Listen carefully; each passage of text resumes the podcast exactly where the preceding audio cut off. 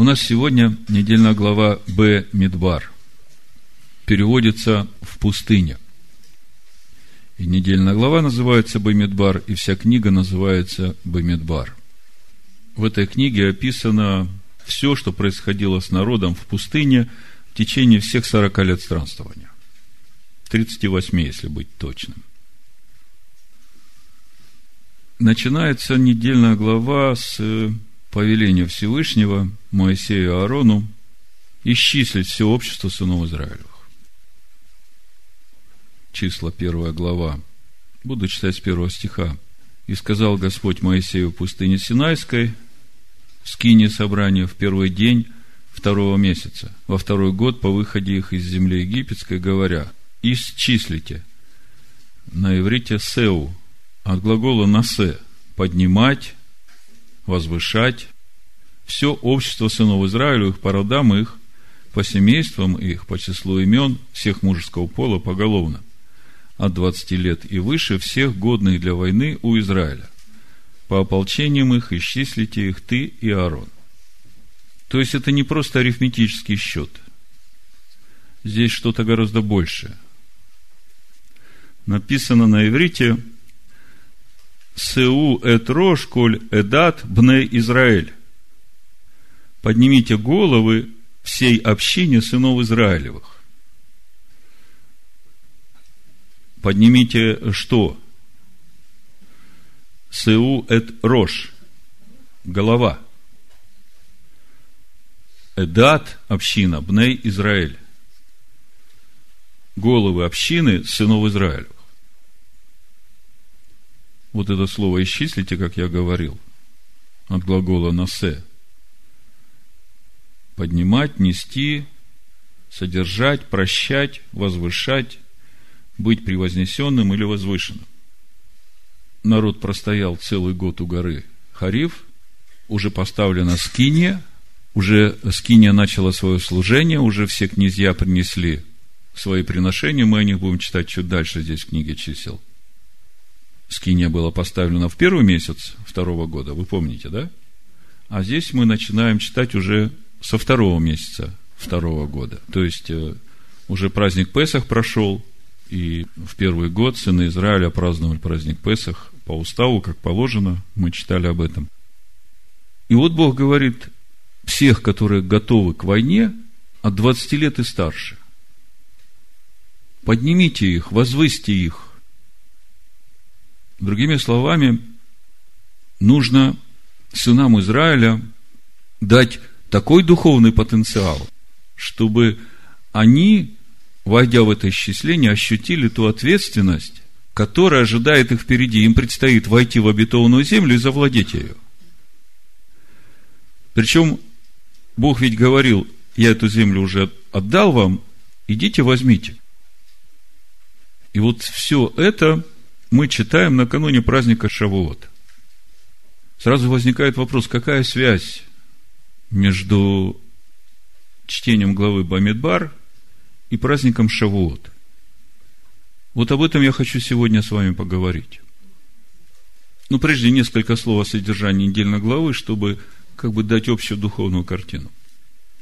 Смотрите, идет исчисление сынов Израиля от 20 лет и выше – и Бог говорит, левитов не считай в этом исчислении. И в этой же главе идет распределение обязанностей между сыновьями Левия, кто за что отвечает в скинии, какие обязанности у кого, кто что несет, какая последовательность этих действий. И кажется, какая связь между всеми этими обязанностями, которые определяются для сынов Левия – и исчислением сынов Израиля. На первый взгляд кажется, что никакой связи. Но если сложить все вместе и помнить о том, что речь идет о завоевании обетованной земли, так какая же связь с устроением служения в Скине, с обязанностями левитов и с исчислением сынов Израиля? Если посмотреть в Писаниях, можно найти много мест, что победа в войне от Господа. И когда начинаешь понимать, что в твоей жизни всякая победа, она возможна только когда Бог с тобой, то тогда ты начинаешь понимать, насколько важно служение левитов вот во всем этом исчислении сынов Израиля, готовящихся к войне. Помните, когда Амалик пришел воевать? И Гоша бен Нун с народом пошел воевать, а Моисей с Аароном и Ором на горе стоят и молятся. И когда у Моисея были подняты руки, народ побеждал. Когда опускались руки, народ проигрывал. Здесь весь духовный принцип победы в войне. И я понимаю, что чтение этой главы накануне праздника Шивот, оно как раз нам об этом и говорит. Оно говорит нам о том, чтобы мы сейчас все сфокусировали свое внутреннее «я» на том, чтобы очистить себя от всего, что не угодно Богу. Как пророк говорит, приготовьте путь Адонаю, прямыми сделайте стези ему. Так вот, Бог приготовил к служению священников, скиния поставлена, определяет обязанности для сынов Левия, которые будут помогать священникам служить. И какая же главная задача левитов и священников во всей этой войне, которая предстоит Израилю? Во-первых, обеспечить присутствие Бога в стане. А во-вторых, обеспечить это духовное состояние самих сынов Израиля, чтобы они все время заботились о том, чтобы ходить в чистоте и святости. Чтобы в своем сердце не допускать никакого ропота, никакого недовольства, чтобы быть стройной, послушной, дисциплинированной армией, уповающей на Всевышнего. Как мы знаем, все, которые были исчислены от 20 лет и выше, вот в этой недельной главе Бамидбар, сынов Израиля, они все погибли в пустыне, кроме Игоша бен Нуна и Халева, и еще левитов и священников. У пророка Амаса в пятой главе, 25-27 стих написано, «Приносили ли вы мне жертвы и хлебные дары в пустыне в течение сорока лет, дом Израилев? Выносили скинию Молохову и звезду Бога вашего Римфана, изображение, которое вы сделали для себя. Зато я переселю вас за Дамаск, говорит Адонай, Бог Саваоф, имя ему. Если все это вместе сложить, то такое чувство, что что-то не сложилось, что-то пошло не так. Почему столько людей погибли в пустыне?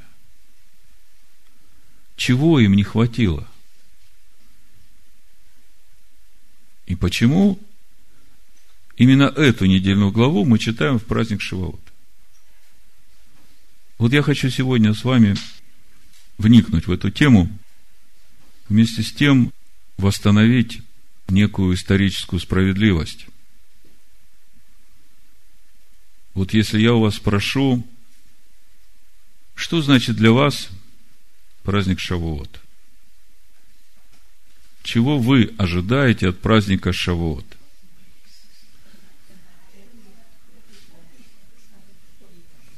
Как ты сказала? Силу. Амен. Амен. Проповедь я так и назвал, но вы получите силу.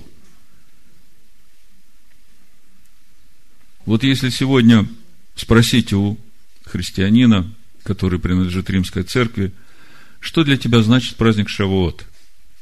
Ну, первое, что он скажет, церковь родилась. День рождения церкви.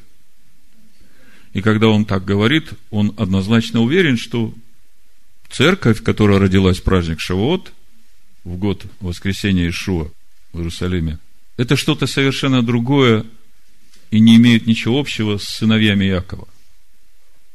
И у меня сразу вопрос, а кто же тогда та церковь первенцев, к которой мы приступили, которая уже на горе Сион, духе праведников, достигших совершенства? о которых мы читаем в 11 главе послания евреям, мы потом почитаем, если будет время. Более того, как бы считается, что именно в праздник Шивот Дух Святой излился на людей, а до этого как будто бы Духа Святого на земле не было. Достаточно открыть вторую главу Евангелия от Луки, 25 стих написано, «Тогда был в Иерусалиме человек именем Симеон. Он был муж праведный, благочестивый, чтущий утешение Израилева, и Дух Святый был на нем».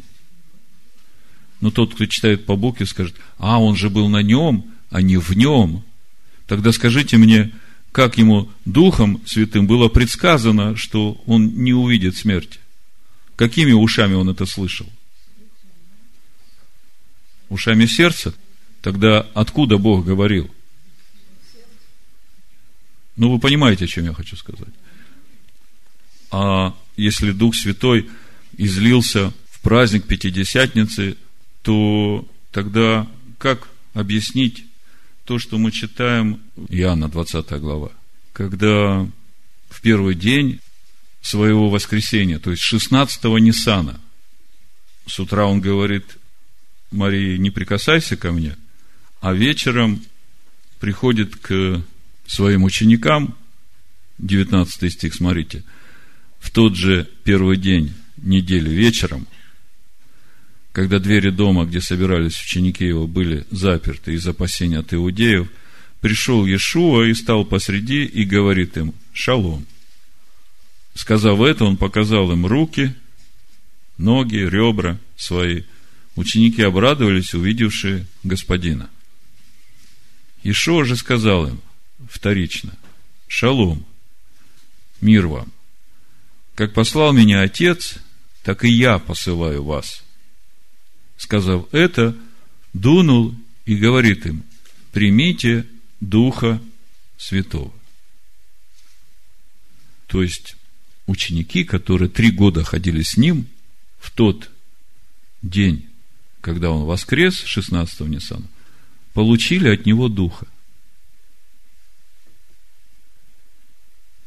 Тогда как же можно говорить, что церковь родилась в праздник Шавуот? Как можно говорить, что Дух Святой сошел на землю в праздник Шавуот? Да, он сошел. И мы сейчас разберемся с тем, что произошло на самом деле. Еще один момент о празднике Шавуот – традиционный иудаизм говорит, то, что произошло в Шавот, было новой историей, переломным моментом со дня сотворения мира.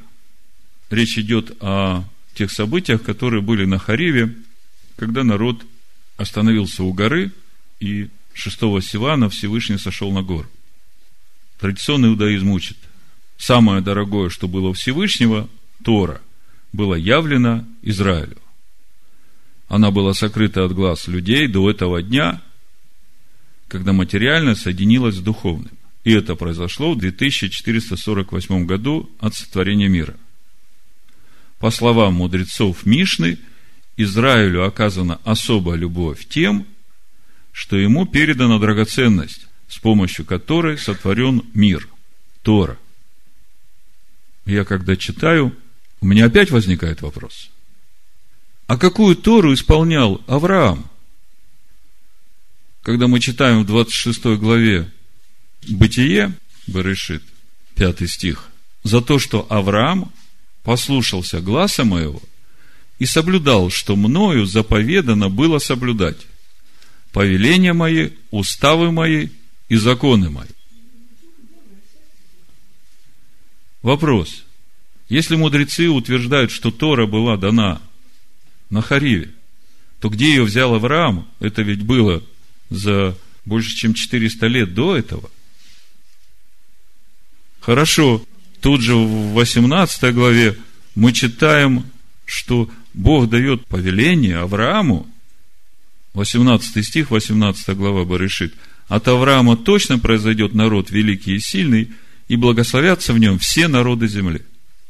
Ибо я избрал его для того, чтобы он заповедал сынам своим и дому своему после себя ходить путем Аданая, Скажите, что является путем Аданая? Тора? Амен? Как вы думаете, то, что Бог заповедал Аврааму, Авраам исполнил? Бог заповедует Аврааму научить своих потомков ходить путем Торы. Я думаю, что он это точно сделал, потому что когда мы читаем в послании евреям в 11 главе, написано верой, 9 стих, обитал он, Авраам, на земле обетованной, как на чужой, и жил в шатрах с Ицхаком и Яковом. В шатрах учения – жил в шатрах с Ицхаком и Яковом, сонаследниками того же обетования, ибо он ожидал города, имеющего основание, которого художник и строитель Бог. Если смотреть дальше, да за месяц, наверное, до встречи народа с Богом на Хариве, в исходе 15 главе, те, которые уже вышли из Египта, пришли в меру там была горькая вода, народ возроптал. 25 стих, 15 глава, исход. Моисей возопил Господу, и Господь показал ему дерево, и он бросил его в воду, и вода сделалась сладко. Там Бог дал народу устав и закон, и там испытывал его и сказал, если ты будешь слушаться гласа Господа Бога твоего и делать угодное пред очами его, и внимать заповедям его и соблюдать все уставы его, то не наведу на тебя ни одной из болезней, которые навел я на Египет, ибо я Господь, целитель твой. О чем эти стихи говорят? Вы знаете, мудрецы очень так расплывчато комментируют это место. Типа, дал заповеди Мишпатим, а все остальное на горе Харил.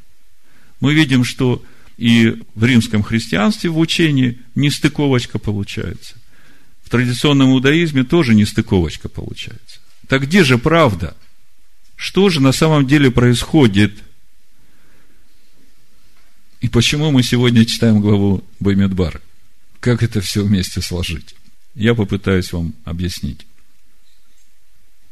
Ну, давайте начнем с сыновей Иакова, с народа, вышедшего из Египта – чтобы понять, что произошло.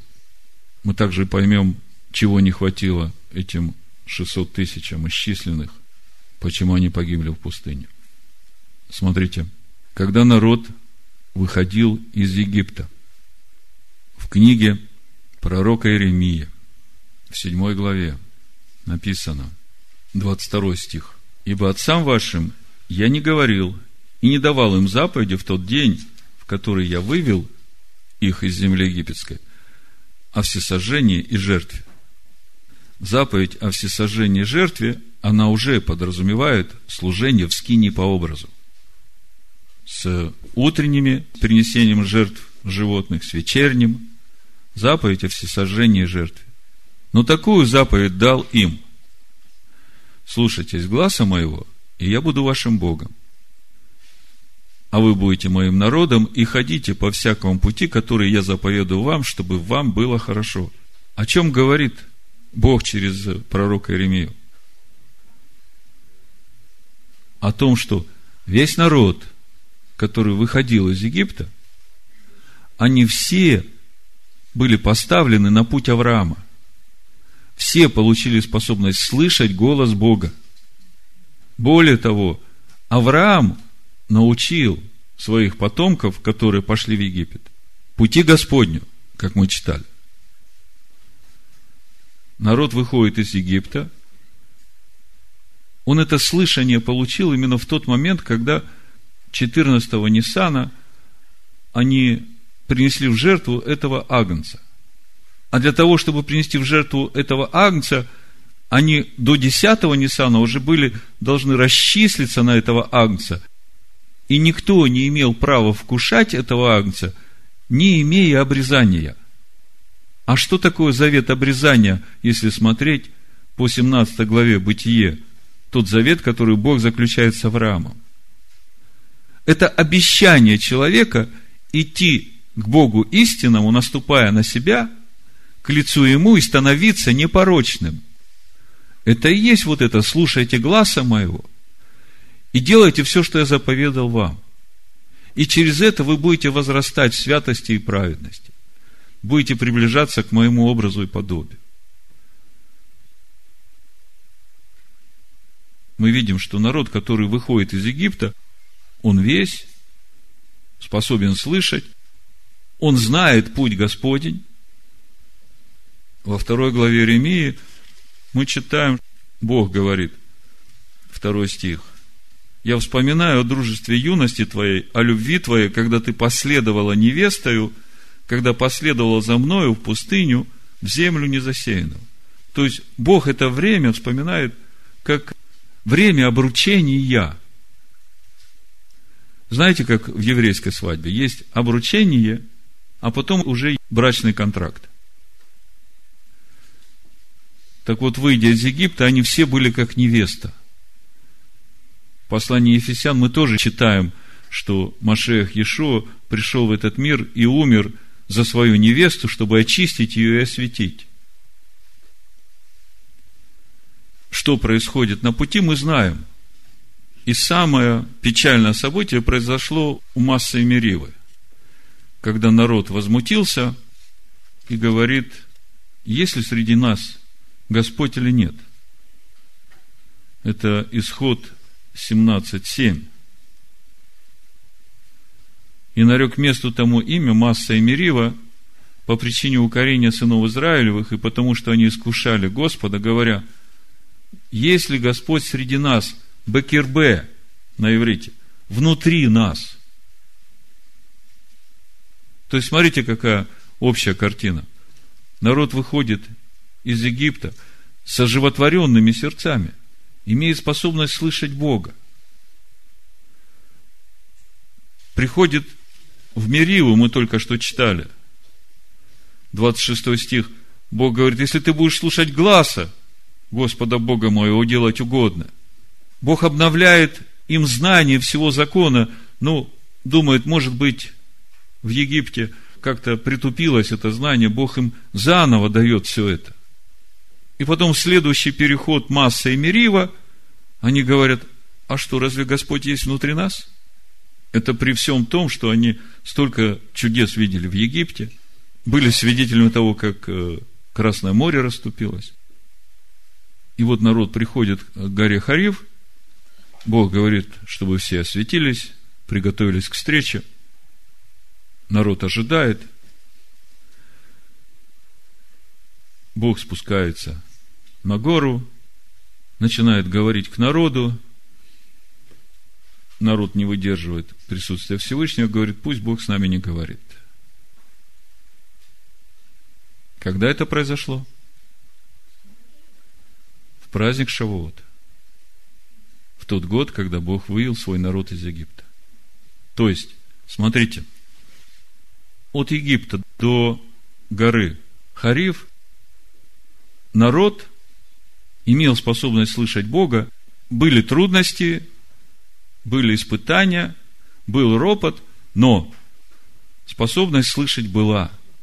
Несмотря на то, что постоянно огорчали, и у массы Меривы очень сильно огорчили, так что даже не только в псалмах в 94-м псалме, но и в послании евреям в 3-4 главе трижды цитируется это местописание. Мы сейчас поговорим, почему так много этому месту уделяется внимание, в Писаниях.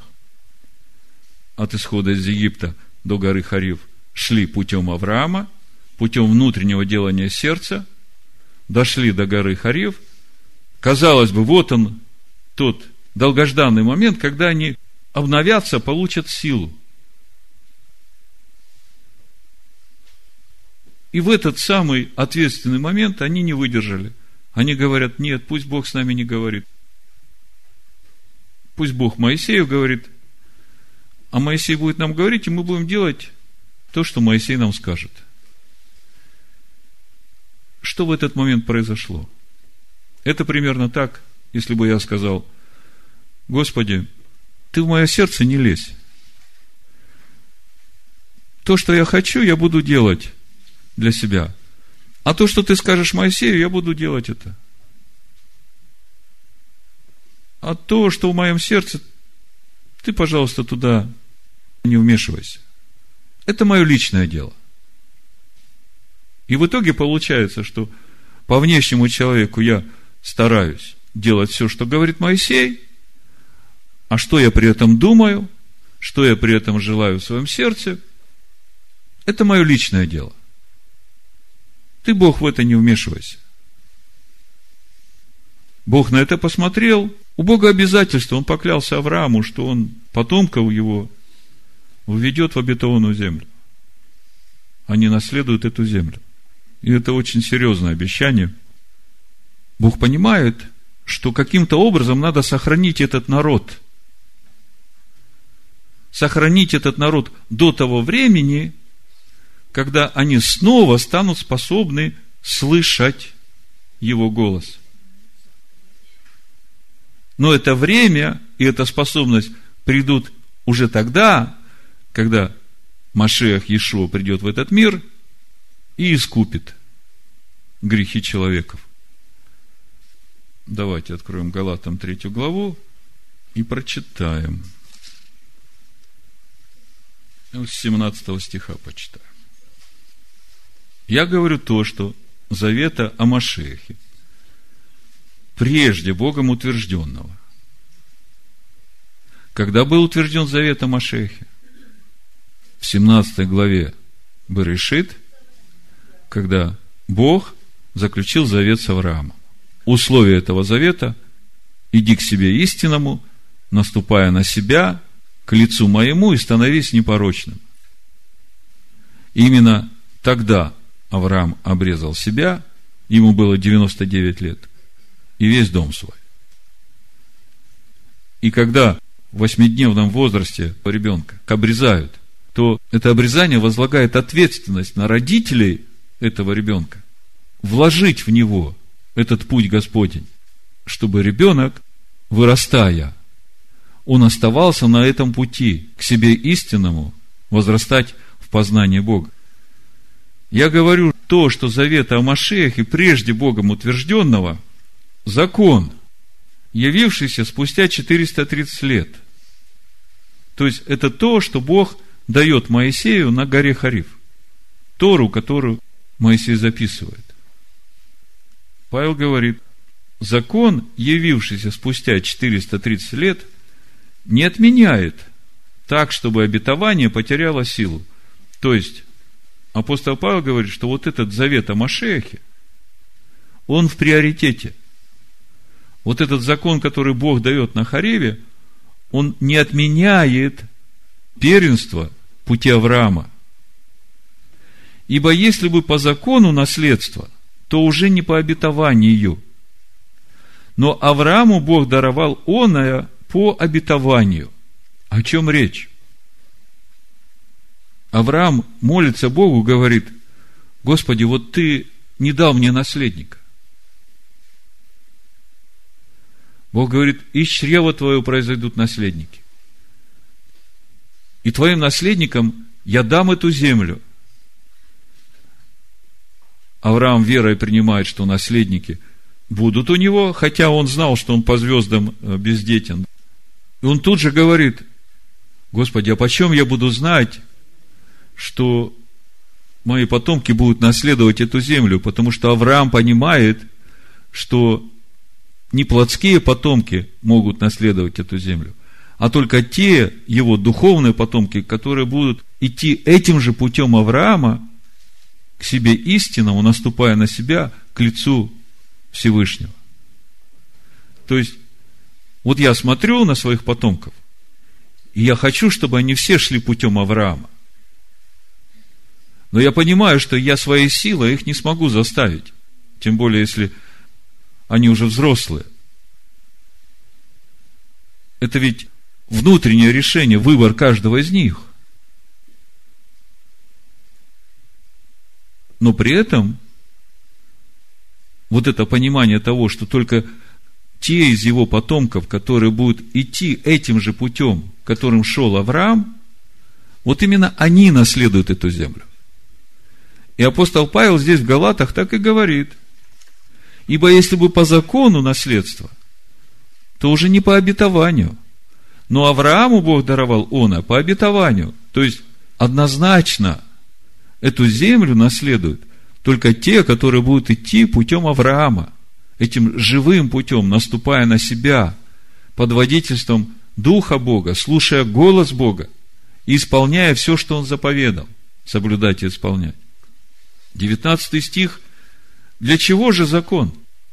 То есть, для чего Бог дал вот эту Тору Моисею с, со всеми этими законами служения в скинии по образу? Он дан после, по причине преступлений, до времени пришествия семени, к которому относится обетование. О чем речь идет? Речь идет о том, что вот этот закон о всесожжении жертве, закон о служении в скине по образу, это все дано сынам Израиля для того, чтобы сохранить присутствие Бога в их стане. Конечно, каждый из сынов Израиля, который будет сердцем жить по этому закону, он тоже будет скинией Бога. И мы видим в истории Израиля много людей, которые были водимы Духом Божьим, которые были сосудами живого Бога. Вся церковь первенцев. Но сейчас мы приходим к вот этому самому важному моменту. Пониманию того, что же произошло в праздник Шиваот в Иерусалиме в год воскресения Иешуа – до этого момента я вам так долго рассказывал одну простую мысль. Сыны Израиля вышли из Египта, все водимые духом, дошли до горы Хариф, праздник Шавуот. Бог спустился, начал говорить, и это был последний раз, когда они слышали в своих сердцах, как Бог с ними говорит. Потом уже Бог говорил с Моисеем, а они только делали то, что Моисей говорил.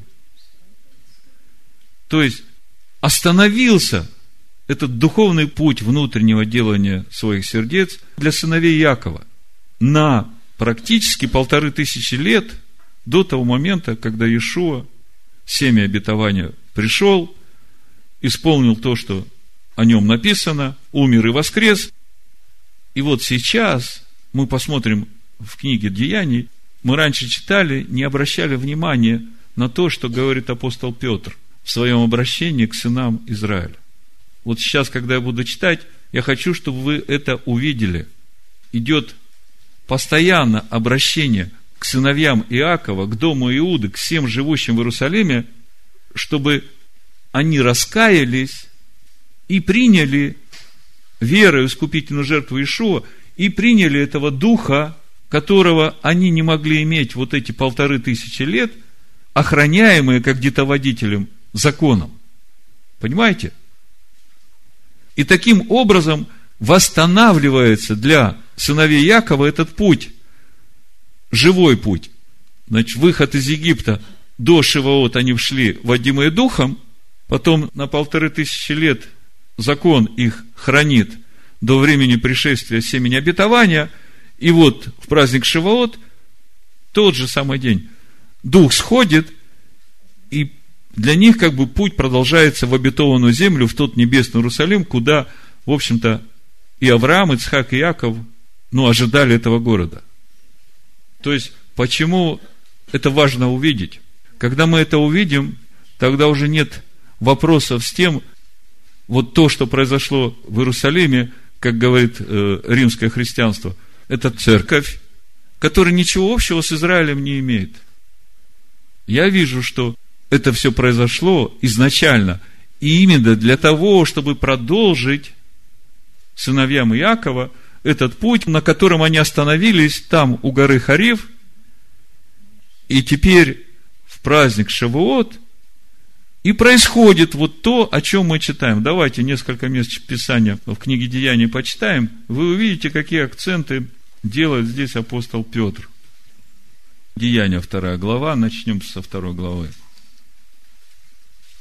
Потом и в первую заглянем еще, когда уже будем говорить о себе, чего мы ожидаем в праздник Шавуот.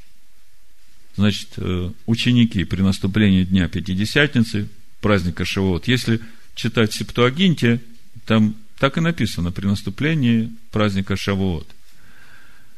Все они были единодушно вместе. И внезапно сделался шум с неба, как бы от несущегося сильного ветра, и наполнил весь дом, где они находились. И явились им разделяющие языки, как бы огненные, и получили по одному на каждого из них, и исполнились все Духа Святого, и начали говорить на иных языках, как Дух давал им провещевать. Об этом мы еще поговорим, что произошло с учениками. Значит, 14 э, стих дальше, сокращаю. Петр же, став с одиннадцатью, возвысил голос свой и возгласил им, мужи иудейские и все живущие в Иерусалиме, сие да будет вам известно, и внимайте словам моим. Они не пьяны, как вы думаете, ибо теперь третий час дня, но это есть предреченное пророком Иаилем, и будет в последние дни, говорит Бог, и залью от духа моего на всякую плоть, и будут пророчествовать сыны ваши и дочери ваши, и юноши ваши будут видения, и старцы ваши сновидением вразумляемы будут, и на рабов моих, и на рабынь моих. Слышите? В те дни изолью от духа моего, и будут пророчествовать, и покажу чудеса на небе вверху, знамения на земле внизу, кровь и огонь и курение дыма солнце превратится во тьму, луна в кровь, прежде нежели наступит день Аданая великий и славный. И будет всякий, кто призовет имя Аданая, спасется. Дальше, значит, э, Петр говорит о том, что Иешуа, которого распяли и который воскрес, это и есть Машех, Бог его делает Машехом. И вот 36 стих и дальше – Итак, твердо знай весь дом Израилев, что Бог соделал господином и Машехом всего Ишуа, которого вы распяли. Услышав это, они умилились сердцем и сказали Петру и прочим апостолам, что нам делать, мужи-братья? Петр же сказал им, покайтесь и докрестится каждый из вас в имя Ишуа Машеха для прощения грехов и получите дар – Святого Духа. Ибо вам принадлежит обетование и детям вашим. Слышите? Кому он обращается? К дому Израилеву, к дому Иуды, к живущим в Иерусалиме. И говорит, ибо вам принадлежит обетование, и детям вашим, и всем дальним, кого не призовет Господь Бог наш. Видите, какой акцент делает апостол Петр? Если смотреть дальше, третья глава, ну там идет исцеление хромого у красных ворот, да? 12 стих. Увидел это, Петр сказал народу, Мужи израильские, что дивитесь всему или что смотрите на нас, как будто бы мы своей силой или благочестием сделали то, что он ходит? Бог Авраама, Ицхака и Якова, Бог отцов наших, прославил сына своего Ишуа, которого вы предали и от которого отреклись перед лицом Пилата, когда он полагал освободить его. Но вы от святого и праведного отреклись и просили даровать вам человека-убийцу, а начальника жизни убили. Всего Бог воскресил из мертвых, чему вы свидетели. И ради веры в имя Его, имя Его укрепилось Его. Мы сегодня уже говорили, о каком имени идет речь. Когда мы говорим об имени, мы говорим о сущности, которая в нем. А он слово, которое сошло с неба. Слово, которое живет Богом. Об этой сущности мы говорим. И ради веры в имя Его, имя Его укрепилось его – имя его укрепило всего. Вот если вы посмотрите э, чуть-чуть дальше в деяниях, там как раз расшифровывается, что произошло. Вот смотрите, в 4 главе, да? Вы здесь не закрывайте, мы дальше будем читать. 29-30 стих. «И ныне, Господи, возри на угрозы их, и дай рабам Твоим со всей смелостью говорить Слово Твое, тогда как Ты простираешь руку Твою на исцеление и на соделание знамений и чудес именем святого Сына Твоего Ишуа. Вы видите как? Бог простирает руку свою на соделание чудес и знамений именем, вот той сущностью, которую в нем, потому что он в нем. Продолжаю читать в третьей главе, да? Имя его укрепило сего, которого вы видите и знаете, и вера, которая от него даровала ему исцеление сие перед всеми вами. Впрочем, я знаю, братья, что вы, как и начальники ваши, сделали это по неведению. Бог же, как предвозвестил устами всех пророков пострадать Машеху, так и исполнил. 1700 лет христианская римская церковь еврейский народ упрекает, гонит, убивает за то, что они распяли нашего Господа Иисуса Христа. Ну вот в деяниях написано, Бог же, как предвозвестил устами всех своих пророков пострадать Машеху, так и исполнил. Бог вершит свой замысел, потому что без страданий Машеха, его смерти и воскресения не могло бы прийти искупление наших грехов – А мог он прийти в какой-нибудь чужой народ? Он же Мессия Израиля. Он пришел искупить грехи своего народа. Итак, покайтесь и обратитесь, чтобы загладились грехи ваши. Да придут времена отрады от лица Господа, и да пошлет Он предназначенного вам Иешуа Машеха, которого небо должно было принять до времени совершения всего, что говорил Бог устами всех святых своих пророков от века – Моисей сказал отцам, Господь Бог ваш воздвигнет вам из братьев ваших пророка, как меня, слушайтесь его во всем, что он не будет говорить вам. И будет, что всякая душа, которая не послушает пророка того, истребится из народа. И все пророки от Самуила и после него, сколько их говорили, также предвозвестили дни сии. И вот 25 стих, Павел заканчивает свою речь. Вы, обращается к дому Израиля, к сынам Иуды – сыны пророков и завета, который завещевал Бог отцам вашим, говоря Аврааму, и в семени твоем благословятся все племена земные. Бог, воскресив Сына Своего Иешуа, к вам первым послал Его благословить вас, отвращая каждого от злых дел ваших.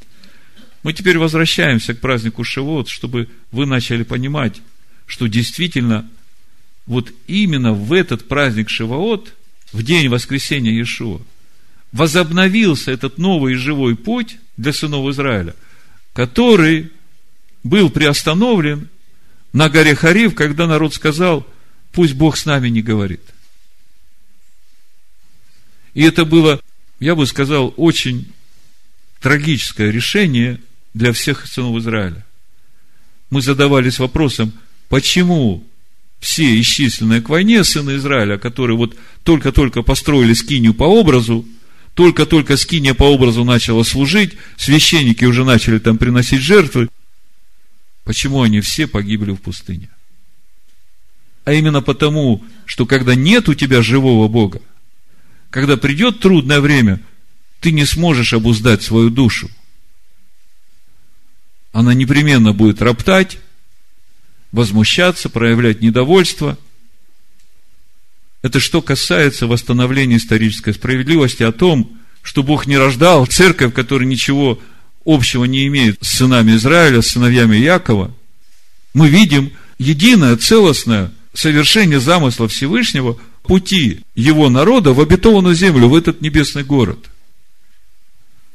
Когда мы говорим брит Хадаша, Брит – это завет, а Хадаша – новый завет, да?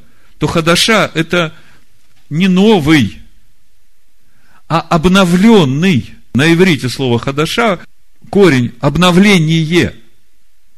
Так что было обновлено, скажите мне?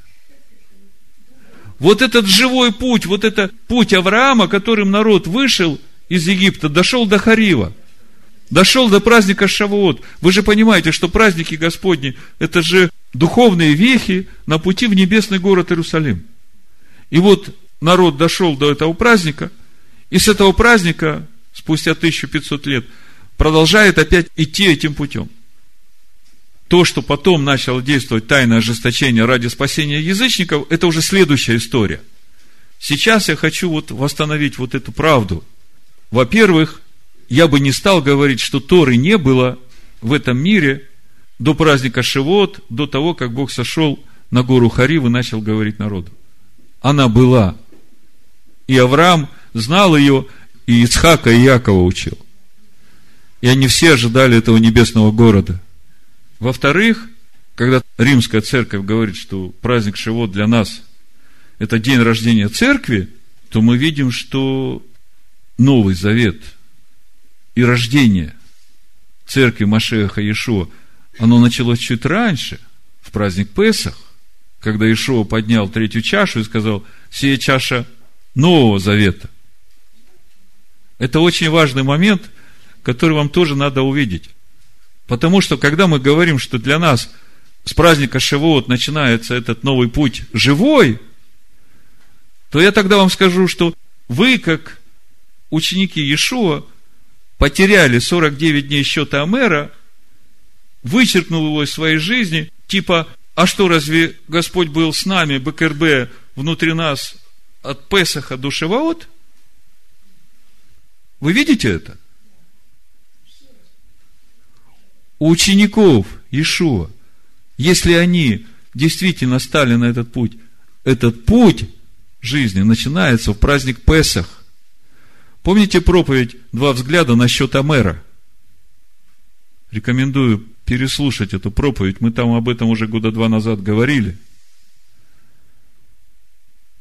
Ученики Иешуа в праздник Шивоот приходят уже с начатками хлеба нового урожая и приходят именно для того, чтобы получить силу. Значит, э, в праздник Шивоот, в день Пятидесятницы, в день воскресения Иешуа, Бог изливает Духа Своего, и с этого момента для всех сыновей Иакова заново открывается эта возможность продолжить тот путь внутреннего делания своих сердец, который для них остановился на горе Хариф, когда они сказали, пусть Бог с нами не говорит. С этим понятно. Теперь давайте поговорим немножко о нас, о учениках Машеха Иешуа, потому что когда мы говорим о том, что праздник Шивот для нас – это начало Нового Завета, то я не могу с этим согласиться, поскольку наш завет – начался в праздник Песах, когда Машех поднял эту чашу, третью, и сказал, вот он, Новый Завет. Чаша Нового Завета, скрепляемая моей кровью. И мы видим, что в тот самый день, 16-го Ниссана, когда он воскрес, он уже пришел к своим ученикам, дохнул, это Иоанн, 20 глава, 22 стих, да, сказав это, дунул и говорит им, примите Духа Святого. Если смотреть греческий, вот это примите, лабете, по стронгу 2.9.8.3. Брать, получать, обхватывать, принимать. То есть, уже 16-го Ниссана ученики его, ученики, получили Духа. Это 16 Ниссана, как раз начинается 49 дней счета Амера. Если мы посмотрим, что там происходило с учениками, то рыбу пойдем ловить. У Петра было раскаяние о том, что он трижды отказался от э, Ишуа. Ну, то есть, происходили такие глубокие очищающие процессы в самих учениках. Раскаяние, сокрушение, отчаяние и обновление в надежде – и на сороковой день, когда Иешуа уже возносится от них к Отцу, он им говорит, четвертый стих, книга Деяний, смотрите. И собрав их, он повелел им. То есть это за 10 дней до праздника Шавуот. Не отлучайтесь от Иерусалима, но ждите обещанного от Отца, о чем вы слышали от меня. Ибо Иоанн крестил водою – а вы через несколько дней после сего будете крещены Духом Святым. И вот мы читаем крещены Духом Святым, и мы думаем, что вот оно здесь только произойдет. Но если мы читаем дальше, мы увидим, что стоит за этим словом крещены Духом Святым. Смотрите. Посему они, сойдясь, спрашивали его, говоря, не все или время, Господи, восстановляешь ты царство Израилю? Он же сказал им, не ваше дело знать времена или сроки, которые Отец положил в своей власти. И вот восьмой стих. Но вы примите силу, когда сойдет на вас Дух Святый. Э, вот перевод Касьяна. Но вы примете силу, когда найдет Святой Дух на вас. Скажите мне, получить Духа Святого и получить силу – это одно и то же явление или это разное явление? Во! Давайте же попробуем понять, что стоит за вот этим пониманием «получите силу». Как она приходит к человеку? Через что должен пройти человек, получивший Духа, чтобы ему получить силу? Это очень важно. Это как раз то, через что мы проходили все 49 дней счета мэра, чтобы получить силу. Мы сейчас посмотрим, как это было у Иешуа. Но забегая вперед, я вам скажу. Сила там, где истина в тебе стала плотью внутреннего духовного человека. Когда ты познал истину, ты через эту истину обрел свободу. В этом твоя сила. Три года ученики Иешуа ходили с ним с живым словом. И если смотреть 17 главу Евангелия от Иоанна, мы видим, Ишуа говорит, я сохранил их во имя Твое. Помните? Давайте откроем. 12 стих. Когда я был с ними в мире, я соблюдал их во имя Твое. Что значит соблюдать их во имя Твое? Ишуа заботился о том, чтобы и в мыслях своих, и в желаниях своих – и в поступках своих его ученики всегда оставались в пределах Слова Божьего. И вот три года они ходили вместе с ним, бесов изгоняли, исцеляли людей. И вот наступает этот ответственный момент, когда через 49 дней счета Амера после воскресения Ишуа они получат силу уже служить самостоятельно. И мы только что читали, с каким дерзновением апостол Петр, получил эту силу, начал говорить. После этого исцеления хромого у красных ворот, помните, их арестовали, привели в Синедрион, и там мужи иудейские, мудрые люди, Сангидрин, они слушают, что говорит Петр, видят, как он говорит – с какой силой и властью. Вы знаете, чем отличается человек, который говорит силой и властью, от книжника? Тот, который говорит как Слово Божье, Духом Божьим. Он говорит как власть имеющий. Он не говорит так, а вот один мудрец здесь сказал вот так, а вот другой мудрец здесь сказал так, а третий мудрец сказал вот так. Ну, а как на самом деле, я не знаю. Когда человек говорит – со властью в духе, то он говорит истину. Вот этим отличаются ученики Машеха Иешуа. Когда Петр встал, он им сразу всю историю еврейского народа и всю природу Машеха Иешуа рассказал и сказал, так оно должно было случиться, но вы сейчас покайтесь и продолжите этот путь делания своих сердец в полноту возраста Машеха. Так вот, Ишуа говорит, оставайтесь в Иерусалиме, ждите обещанного от Отца, потому что вы получите силу. Обратите внимание, на рабов и на рабынь сходит дух, как Бог обещал, потому что исполнилось это время, семя обетования пришло и исполнило, что надо было сделать. Но в то же самое время ученики получают силу. Если посмотреть на этот путь сыновей Якова из Египта до горы Харив, если бы они не отказались, а приняли, то они бы тоже получили силу, и они бы уже в этой силе вошли в обетованную землю, как служители Машеха. И никто бы из них не погиб. Так вот, э, о силе немножко, чтобы до конца вас убедить, что действительно получить духа и получить силу – это два разных процесса. Это можно увидеть на примере нашего господина Машеха Иешуа. Вот смотрите, в книге Деяний, в 10 главе, 37-38 стих Петр Корнилию и его сродникам там свидетельствует. Книга Деяний, 10 глава, с 37 стиха.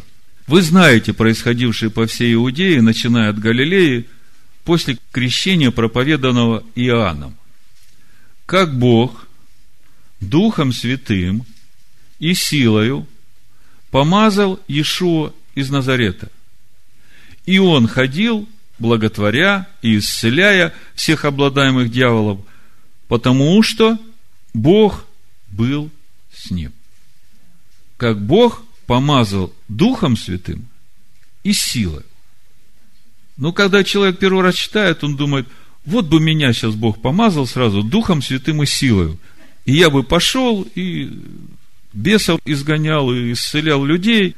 Но если он начнет вникать в Писание, хотя бы посмотреть то, как это было с Иешуа, он увидит, что между помазанием Духом Святым и получением силы есть некоторые события в жизни человека, проходя через которые он должен засвидетельствовать свою верность истине. Давайте посмотрим на Ишуа. Ну, во-первых, рождение. Рождение Ишуа. Мы же все знаем, что через рождение этого младенца Машех пришел в этот мир. Смотрите, как Новый Завет об этом говорит. Лука, 1 глава, 30 стих. Начинаем с рождения. «И сказал ей ангел, не бойся, Мария, ибо ты обрела благодать у Бога, и вот зачнешь в чреве, и родишь сына, и наречешь ему имя Иешуа. Он будет велик, и наречется, то есть это в процессе, сыном Всевышнего. Мы знаем, что Сын Бога пришел через него в этот мир, но вместе с ним мы видим, ты сына назовешь Иешуа, он будет велик и наречется Сыном Всевышнего. То есть, через что-то ему надо будет пройти, чтобы наречься Сыном Всевышнего, да? Он будет велик и наречется Сыном Всевышнего, и даст ему Господь Бог престол Давида, отца его. Тут же вспоминаю, как Иешуа книжникам задает вопрос, как вы думаете, чей он сын? Матвея 22 глава, 42 стих. Что вы думаете о Машехе? Чей он сын? Говорят ему, Давидов. И вот мы здесь читаем, даст ему престол Давида, отца его, и будет царствовать над домом Иакова вовеки, и царству его не будет конца. А дальше Ишуа говорит, как же Давид по вдохновению называет его господином, когда говорит, сказал Адонай господину моему, сиди одесную меня. Я вам уже читаю, как в оригинале все написано, чтобы удобоваримо было. Да коля положу врагов твоих в подножие ног твоих. Итак, если Давид называет его господином, как же он сын ему? И никто не мог отвечать ему ни слова. Ну, это в контексте того, что ангел говорит Марии. И будет царствовать на дому Иакова вовеки, и царству его не будет конца. То есть мы видим природу рождения Иешуа, да? Мария же сказала ему, ангелу, как будет это, когда я мужа не знаю? Ангел сказал ей в ответ, Дух Святый найдет на тебя, сила Всевышнего осенит тебя, посему и рождаемое святое наречется Сыном Божьим. То есть мы видим уже от рождения этот младенец особенный, он уже помазанный. Машиах, да? Читаем, как этот младенец растет. Лука, выборочно, вторая глава, сороковой стих. Обратите внимание, младенец же возрастал и укреплялся духом, исполняясь премудрости, и благодать Божия была на нем. Каким образом укреплялся духом младенец? Наполняясь премудростью. А каким образом мы наполняемся премудростью? Через познание Слова Божьего. когда он в 12-летнем возрасте пришел в храм, беседовал там с книжниками, священниками, все удивлялись его ответом. 52 стих. Иешуа, уже не младенец, уже Иешуа, преуспевал в премудрости. Что значит преуспевал? Все больше и больше возрастал в премудрости. Помните, в премудростях Соломона, там, где премудрость, она как невеста, она сначала испытывает тебя, проведет тебя путями извилистыми, темными, наведет на тебя страх и ужас, доколе не удостоверится в сердце твоем, а потом откроется тебе и благословит тебя. Премудрость, как у Наума в песне, она дается не сразу. Откроется чистому глазу. Амен. Ишуа же преуспевал в премудрости в возрасте, в возрасте кого? Нам всем надлежит прийти в полноту возраста Машеха, Сына Божьего – так преуспевал в премудрости и в возрасте в кого? В Сына Божьего. И в любви у Бога и у человеков. Матвея 3 глава, с 13 стиха. Тогда приходит Иешуа из Галилеи на Иордан к Иоанну креститься от него. Иоанн же удерживал его и говорил, мне надо креститься от тебя, и ты ли приходишь ко мне? Но Иешуа сказал ему в ответ, оставь теперь, ибо так надлежит нам исполнить всякую правду.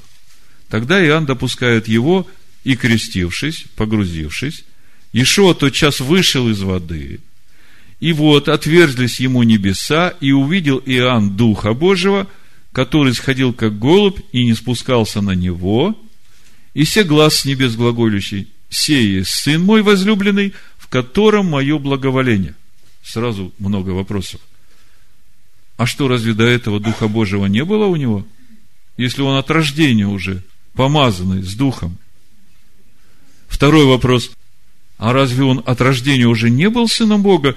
Почему здесь, вот именно в этот момент, после водного погружения, как бы констатация факта, сей есть сын мой возлюбленный, в котором мое благоволение. Можете мне объяснить, что здесь происходит?